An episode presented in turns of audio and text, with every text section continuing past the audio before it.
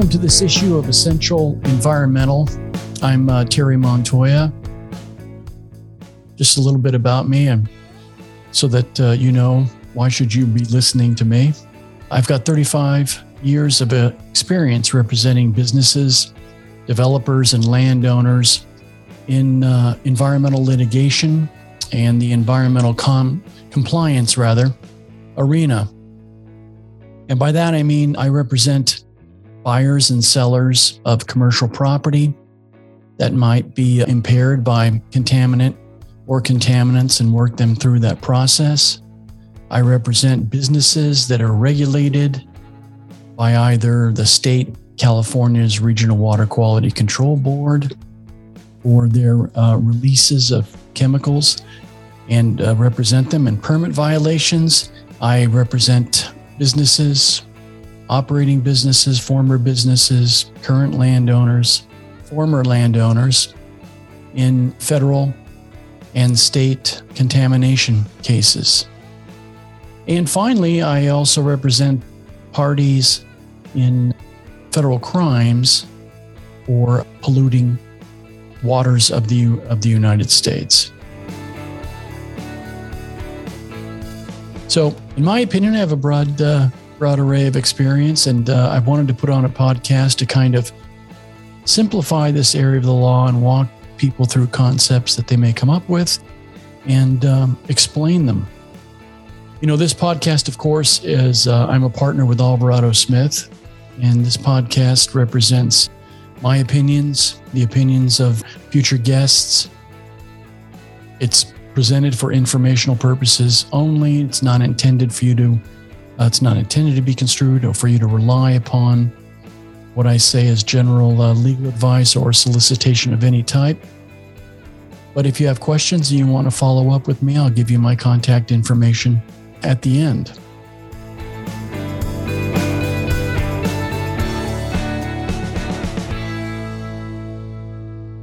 So, with all of that, Today, we're going to start with the concept of what is a phase one environmental site assessment, a term that's very common in the um, purchase and sale of commercial properties.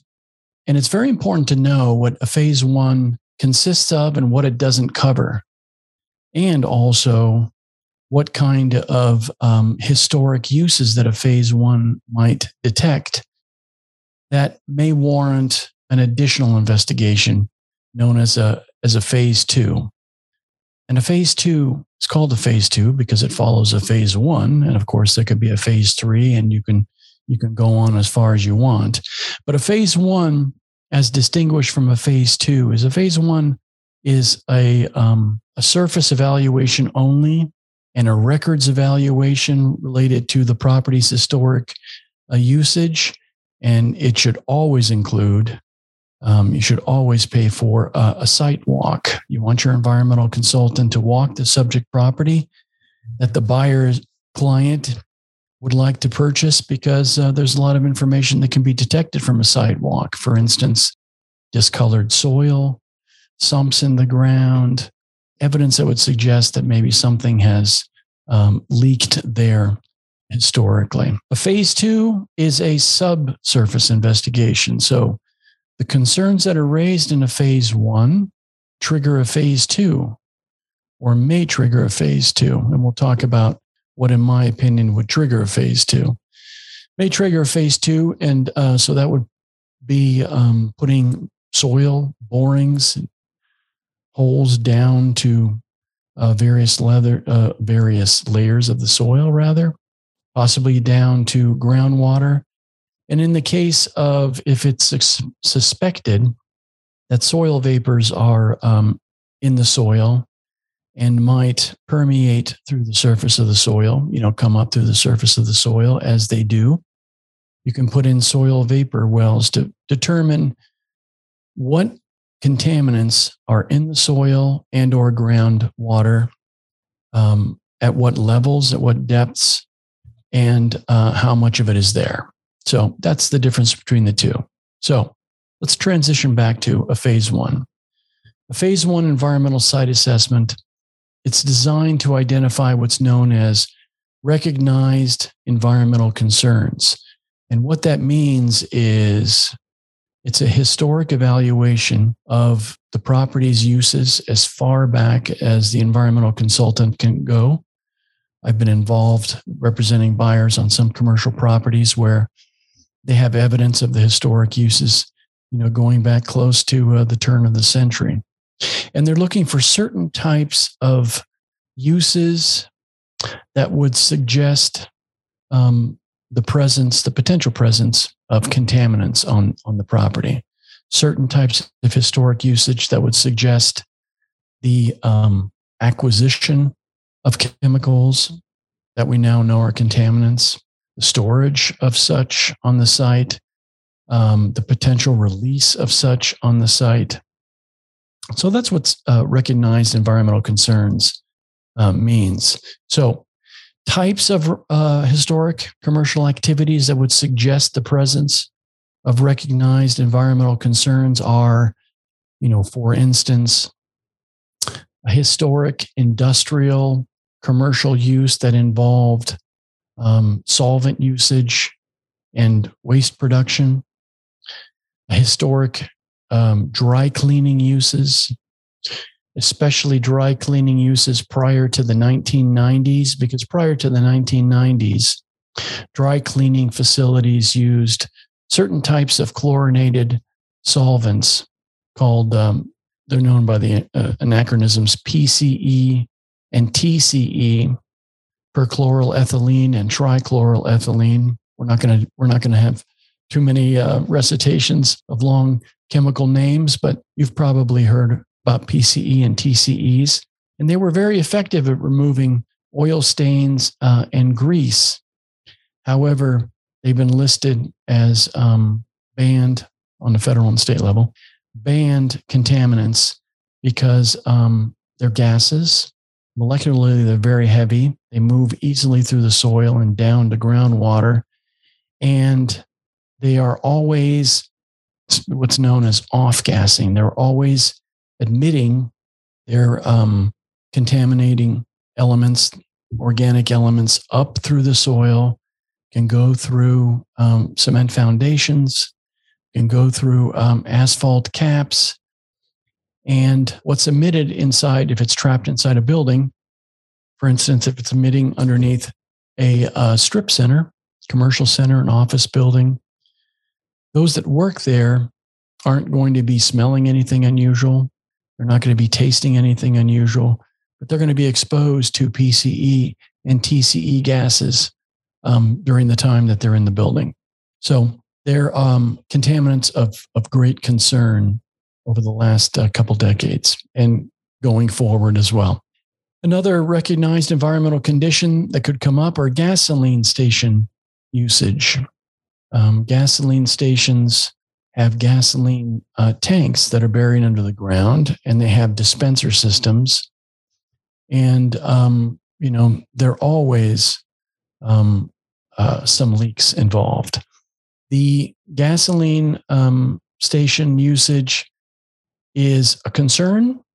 It's become less of a concern uh, in California because um, since the early 1980s, we've had the underground storage uh, removal fund where um, gasoline station owners that need financial assistance to remove their gasoline uh, tanks and put in, replace them rather, with state of the state of the art fiberglass double walled tanks with uh, alarm systems that will shut off the tank and the dispenser system if, if a leak is detected.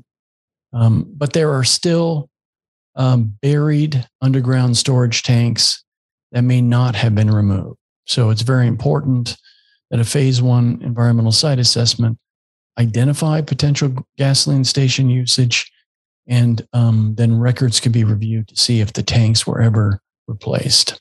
And then there are underground storage tanks that um, who knows what they've contained. They vary in size, but um, those could be um, listed on a property. I have a client who has property in in Orange County, and they uh, purchased a property, and it had um, a 30 gallon tank, underground storage tank. We think that the former use was that of a cabinet shop and it may have held some sort of solvents used as part of uh, staining of wood, as part of uh, cleaning wood, as part of the uh, the staining process, whatever it was. But that was identified and had to be um, removed. Now we're talking about a phase one environmental site assessment that's performed as part of the buyer's due diligence period. It's part of the sale. So when we talk about due diligence, we're talking about the contractual period of time in the purchase and sale agreement where the prospective purchaser, the buyer, has the right to analyze all aspects of the property to try and identify any uh, environmental risk um, or you know if an uh, if an environmental risk is identified to request uh, a due diligence uh, period for phase two investigation if one if there isn't enough time or um, if one isn't granted to insist on a phase two investigation period, you know, essentially the buyer wants to know that um, they're getting a property that isn't going to expose them to protracted a cleanup period. Now, one of the legal benefits, aside from the contractual benefit of identifying your uh, financial and environmental risks and identifying as part of the environmental due diligence in the purchase of property, whether you're, you're paying for uh, property at its you know marketable price as opposed to getting a deduction for um, you know impairment due to contamination or anything else. Other than, other than those benefits, the phase one investigation has another very important benefit, and that is a legal benefit.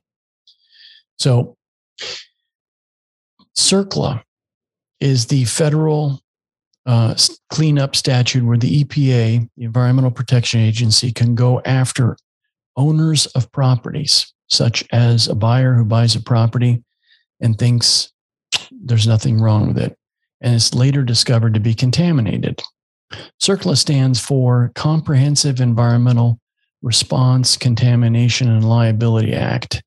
And there are a lot of long titles um, in environmental law. So they're all shortened, thank goodness. So it's, it's known as uh, CERCLA. That was passed by Congress in the 1980s for the purposes of preventing contamination and release of toxic substances and ensuring the cost of cleanup to be borne by responsible parties and to deter future environmental releases. One of the responsible parties under CERCLA is the owner or former owner of the property. So if you're a buyer of commercial property and you're going through your environmental due diligence period, you want to ensure that you have a, a comprehensive phase one environmental site assessment performed so that if later the EPA or in California, its representative, the Department of Toxic Substances Control,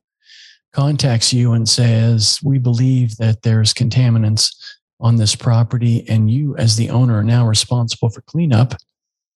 You can go back to your phase one environmental site assessment report and say, We purchased this property, and the environmental site assessment did not detect any recognized environmental condition, nor would we known would we have known about the environmental site condition that you're now that you're now bringing up. So that would be a defense to CERCLA liability.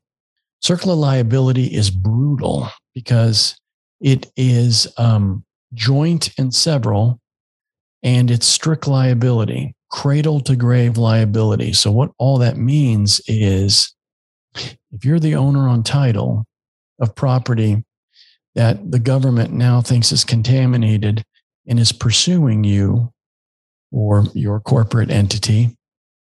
Under CERCLA, there may be other parties that are responsible, but the government can say, no, no, no, we're focusing on you. You're the current owner. If you want to bring in other people to defray your expenses, you can, but it's joint and several liabilities. So we're just going to go after you. And it's strict liability, which means you can't say, I didn't mean to do anything wrong. I didn't uh, I didn't do this. It was done by by uh, a business in the chain of title. No intent is required under strict liability. You just have to clean it up. So you can qualify for what's known as the innocent landowner defense to any future CERCLA liability if you, as the buyer, had no knowledge of hazardous substances on the property, and you, as the buyer, as part of your contractual due diligence, conducted what's known as all appropriate inquiry into the previous ownership and uses of the property.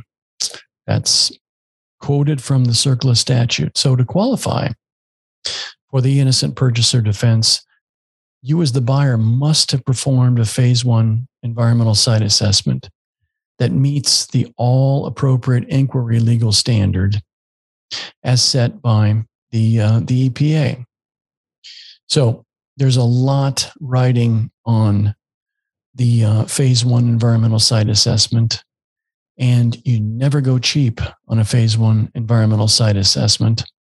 We'll, we'll talk about my recommendations on what kind of environmental site assessment firm you should uh, you should retain. But you've got a lot writing on it. You've got a lot writing on it from the standpoint of paying too much from the for the property, uh, for buying property that could then expose you to um, legal liability, legal cleanup liability to a government entity, and leaving you with, with no uh, defense.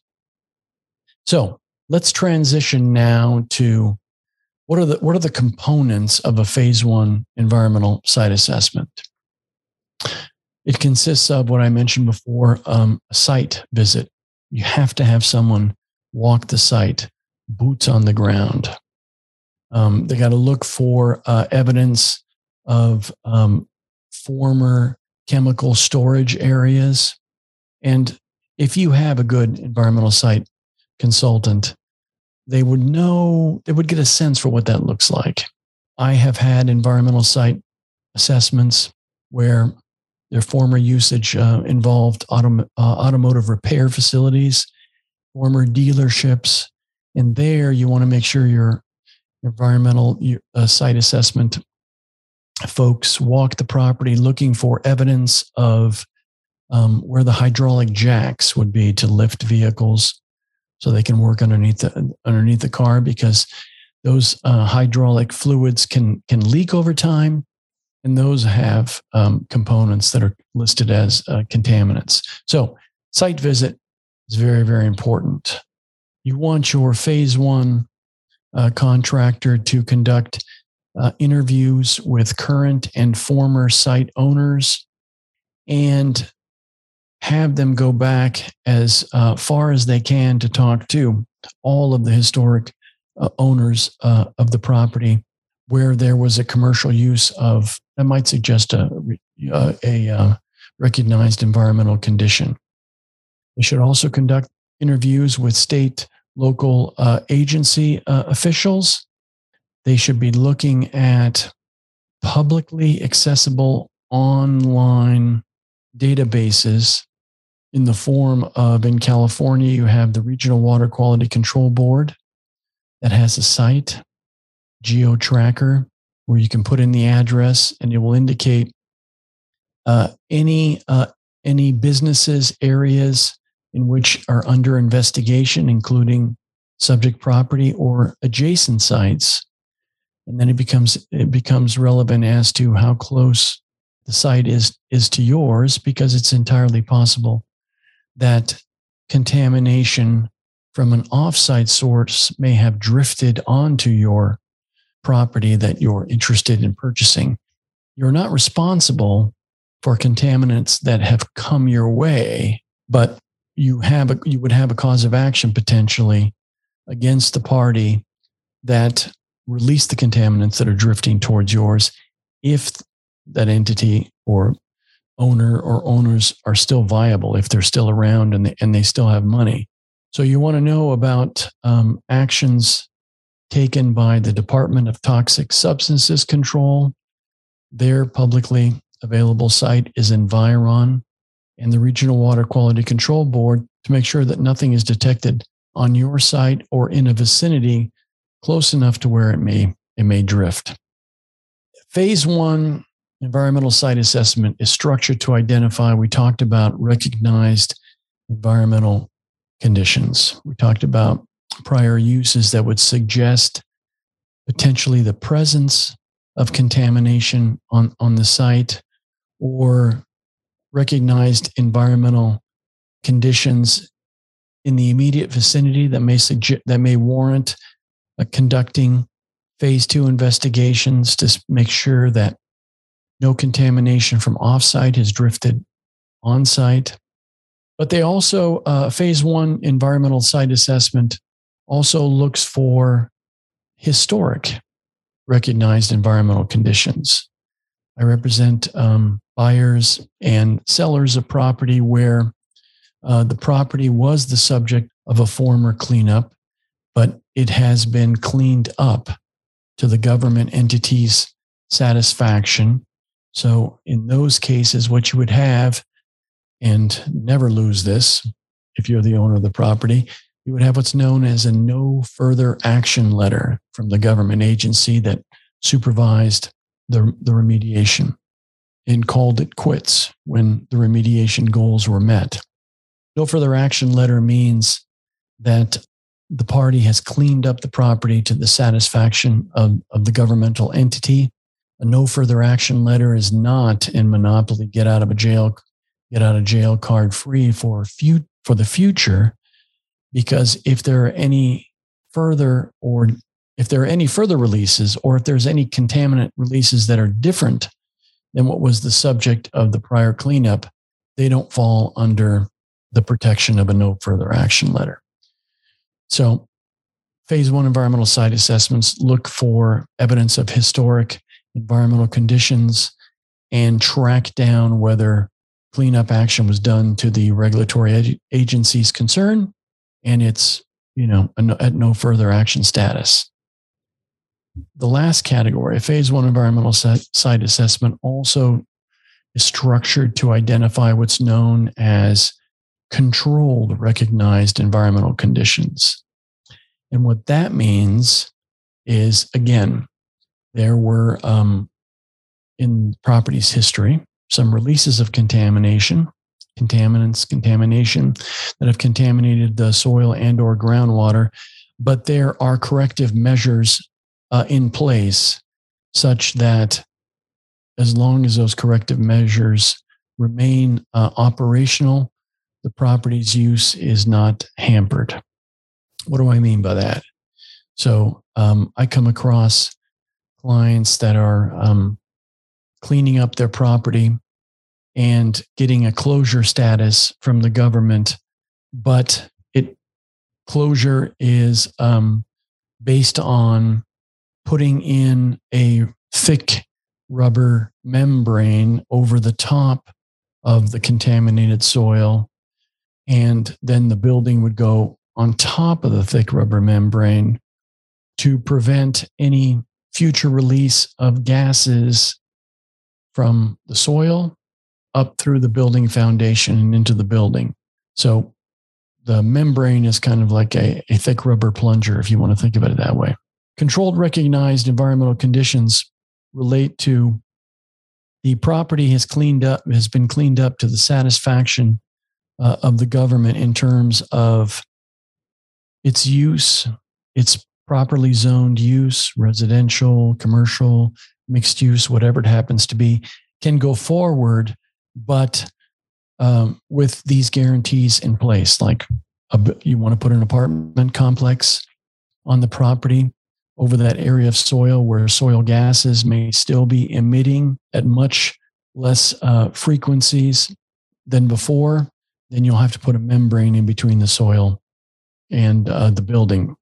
In that case, you might also have to op- continue to operate for you know as many years as the report identifies soil vapor wells to um, suck out um, soil gases from the soil and release them through the air without without any um, harm, human harm. And or you may also have uh, operating groundwater uh, cleanup wells. So if a phase one environmental site assessment for the property of interest to a buyer identifies a controlled, recognized environmental conditions, it is important to know from, from the buyer standpoint, it's important to know how long do I have to allow those conditions to remain in place? Could be in perpetuity in terms of a membrane.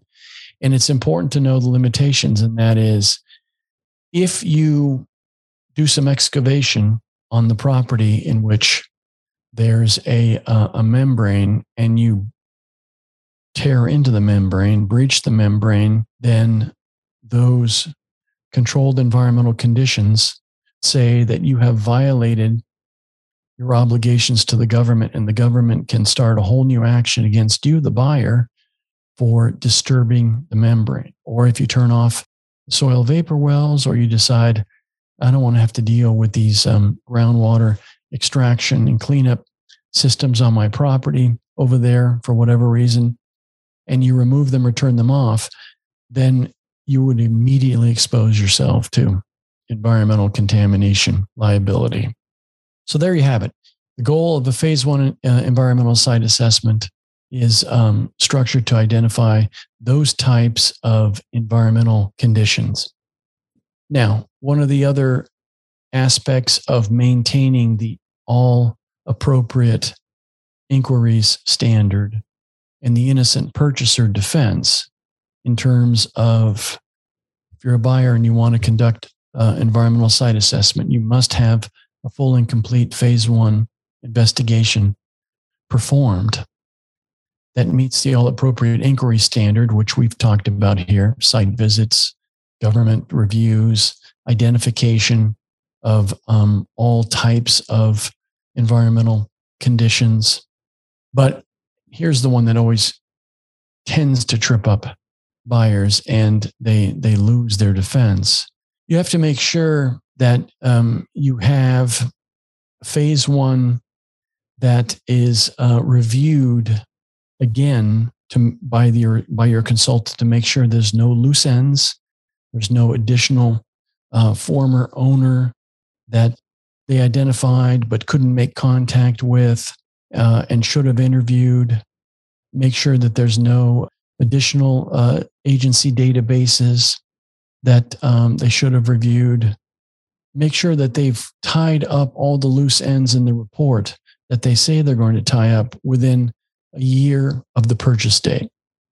So it's very important to have someone skilled at reading uh, phase one environmental site assessments that can tell the buyer client that, all right, the environmental conditions were identified. They're not really going to be much of an issue. But I see here that the phase one consultant is recommending that we do this additional work and that uh, we consult with a former owner. Might cost you a little bit more money, but it's important to maintain that it's innocent purchaser defense and make sure that the phase one environmental site consultant completes all of those uh, conditions within a year of the purchase date. If um, if there's no environmental conditions that are identified in the phase one report, and the phase one report does not say we would like authorization to do uh, to look into this area, to consider this, everything has been nailed down, and there's nothing more to do, then um, you're fine enjoy um, enjoy the property. But if there are uh, recognized environmental conditions present at the site, um, then you have uh, consideration as a buyer as to um, what those conditions are and whether they warrant a phase two environmental site assessment. There are certain, in my opinion, and I represent uh, buyers all the time, including last week when a buyer contacted me and said uh, they were interested in purchasing a property. It was a strip mall. And historically, there was a, a dry cleaner in the property. And the seller's consultant did identify PCE and TCE in a soil boring that they dug down to 40 or 50 feet below the surface. But the consultant didn't think it was going to be a problem because um, in the consultant's opinion, the PCE and the TC detected at that depth was too deep for it to come back and off gas through the surface. I would take exception to that. I think that um, in the case of a recognized environmental condition that suggests metals processing business historically on the chain of title, dry cleaner historically on the chain of title, any business that's involved in degreasing of metals, metals processing, of forming of metals. They, those metals have to be degreased before they're bent and shaped and heated. Um, and, you know, whatever whatever the process is, all of that suggests potentially the historic use of degreasing products, which would suggest PCE and TCE. If you have PCE and TCE, in my opinion, you're going to want to seriously discuss with a consultant a scope of work involving phase two site assessment in terms of detecting whether there's PCE gases in the shallow layers of the soil. So soil vapor wells can get that information. Or, you know, uh, depending on um, where the groundwater, the level of groundwater is in that area, could the PCE have gone down to, to groundwater? Treating treating uh, soils, or actually a better way to put it is remediating for PCE and TCE in soils can be an exceedingly costly endeavor. It can involve years of working with regulators and many hundreds of thousands of dollars pretty pretty quickly. Gases can can move easily through the soil, as I mentioned before, and they can get trapped and, and accumulate in great pools underneath footings, foundations.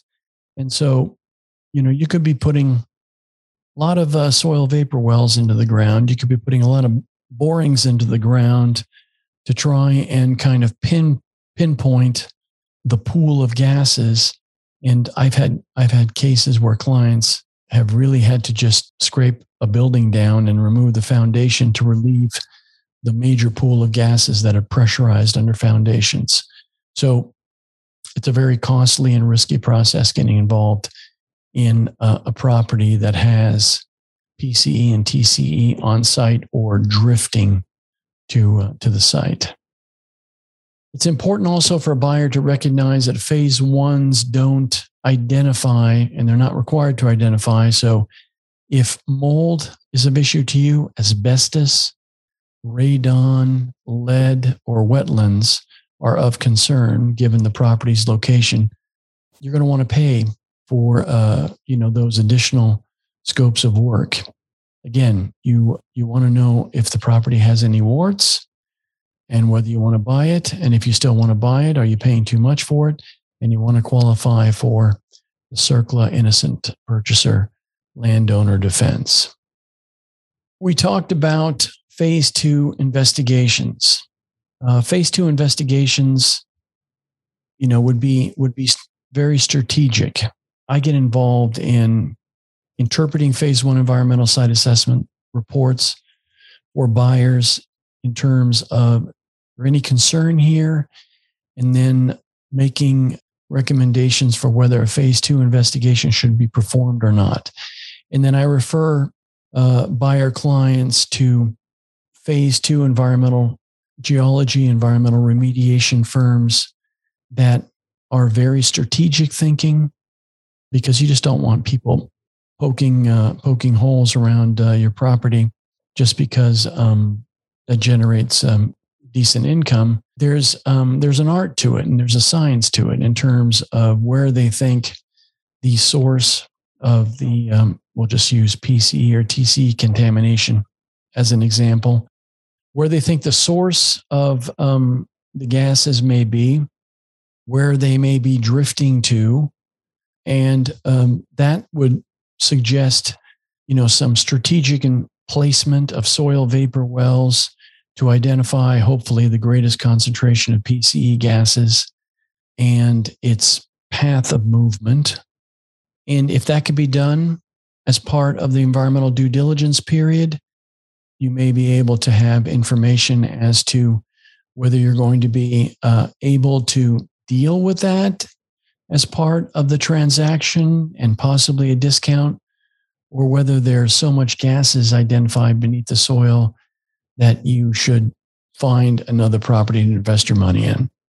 It's a it's a big area of concern for me because um, I'll give you an example. I have a current client, not identifying names or the properties in the Los Angeles area. They purchased a mixed use commercial development, great price.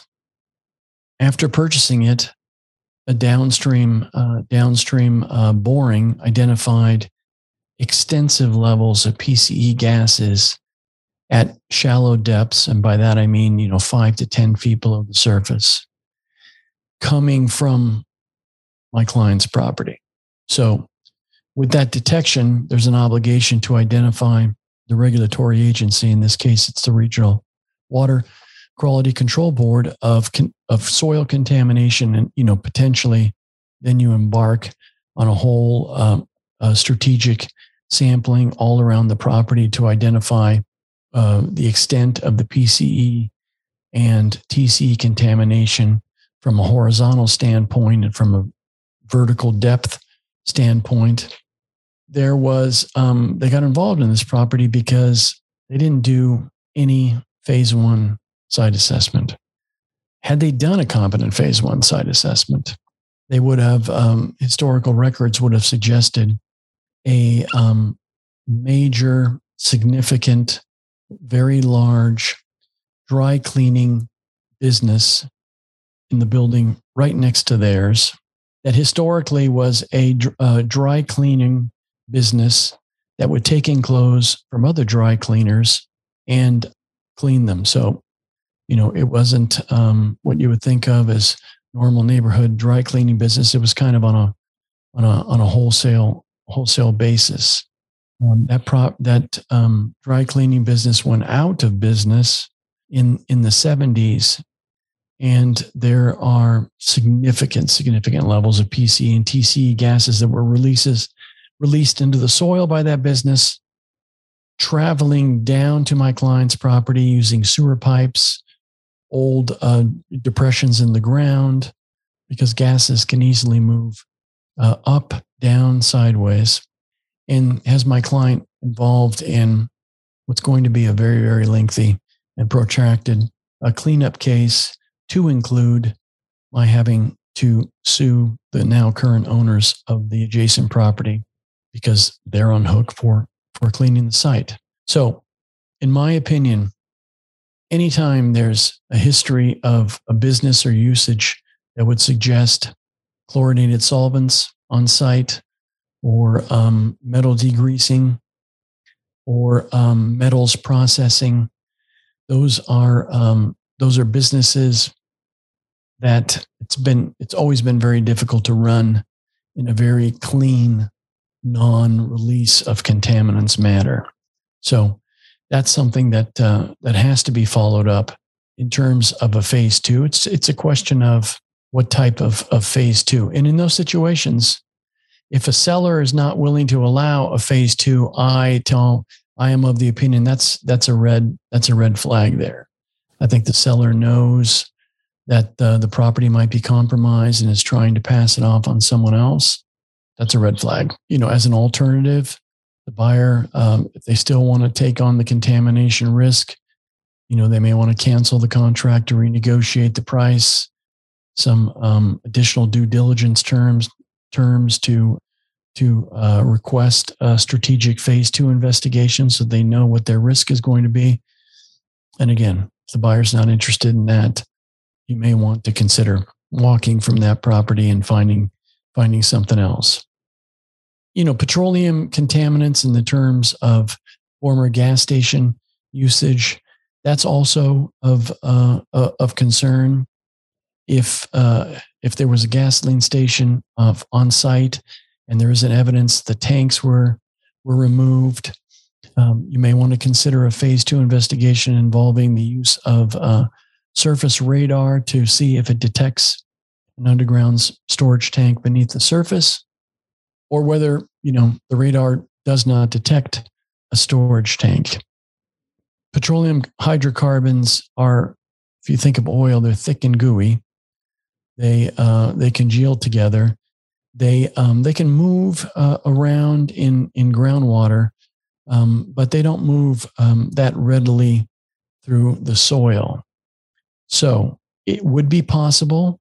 I've had cases where some petroleum hydrocarbon was detected uh, in the soil going back, you know, a, a couple decades or so, but it's so deep beneath the surface of the ground that a regulatory agency would would allow it to remain in place. It's important to note that in in in my world, soil and groundwater contamination, I can't think of an instance where I've dealt with a property where all of the contamination was removed, where the property, in other words, was rendered uh, clean. You know, there's there's always some contamination that's allowed to remain. Um, you just have to conduct. You have a consultant conduct an additional study to make sure that what is left does not pose human health safety risks that are you know out of order in terms of, of, of magnitude. So it's not unusual to find some contamination in the ground, and depending on the type of contamination, like um, maybe some levels of metal contamination or petroleum uh, contamination, contamination that's rather heavy and stable and kind of stays there and it's deep enough, may be able to get by with just uh, leaving it in place or potentially drilling a few holes and, and putting in some biological products that will eat the contamination. So I like to end with kind of a call to action there. And the call of action is, as we've discussed, it's critically important uh, for a buyer of commercial property to get a phase one environmental site assessment. Do not go cheap on it and pay for all the necessary components. Follow up with the contractor and make sure that no loose ends are, are allowed to, uh, to remain. And my call to action uh, there is there are there are firms, very competent firms, that perform phase two site assessments. They know what they're looking for. They know what levels of contamination are acceptable. They know what, what types of contaminants are going to be doing. They understand the concept of contaminants moving through soil, off gassing. Those are the kinds of firms. If you suspect that you're interested in a property that that had um, a, a, dry cleaner or sort of metals processing history, I would uh, recommend that you don't go with uh, firms that strictly provide phase one environmental site assessments. And, you know, if you look at 20 of their reports or 40 of their reports, they um, have they tend to have the standard uh, language in, in many sections. You want to go with someone who's going to know what the contamination looks like, evidence of surface contamination, evidence of subsurface contamination when they're walking on a site, and they're going to know how to quantify your risks um, with a strategic phase two uh, assessment uh, if need be. A phase one environmental site assessment from those types of firms is probably going to be more expensive than firms that just perform nothing but phase one site assessments but uh, you don't want to penny pinch and get involved in a subsequent cleanup action. Don't want to penny pinch uh, at the expense of the innocent uh, purchaser's defense. If recognized environmental conditions are identified, I help uh, buyers that are interested in proceeding with the sale negotiate environmental indemnifications, hold harmless agreements where the seller holds the buyer harmless or pre existing liabilities.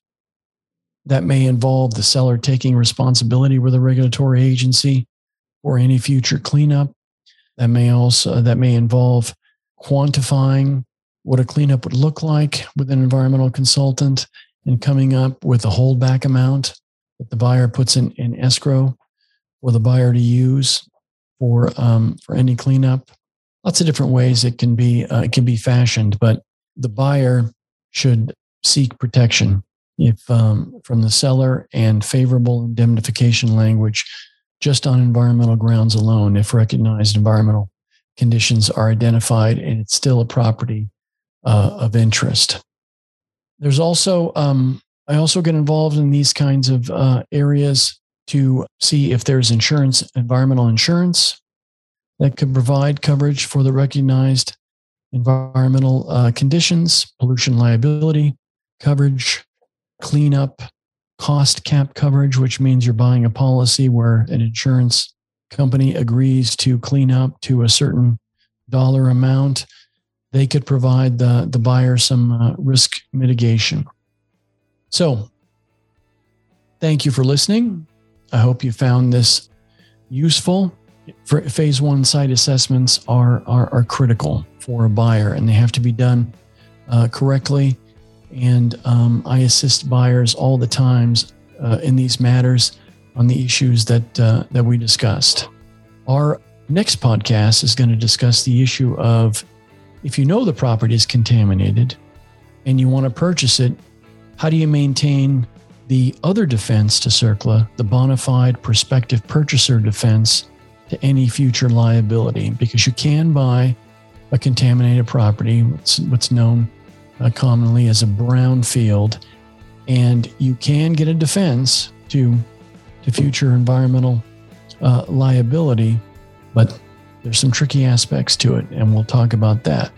If you have any questions, you can reach me via email at tmontoya alvarado smith or via my phone 714 852 6862. Thank you for listening.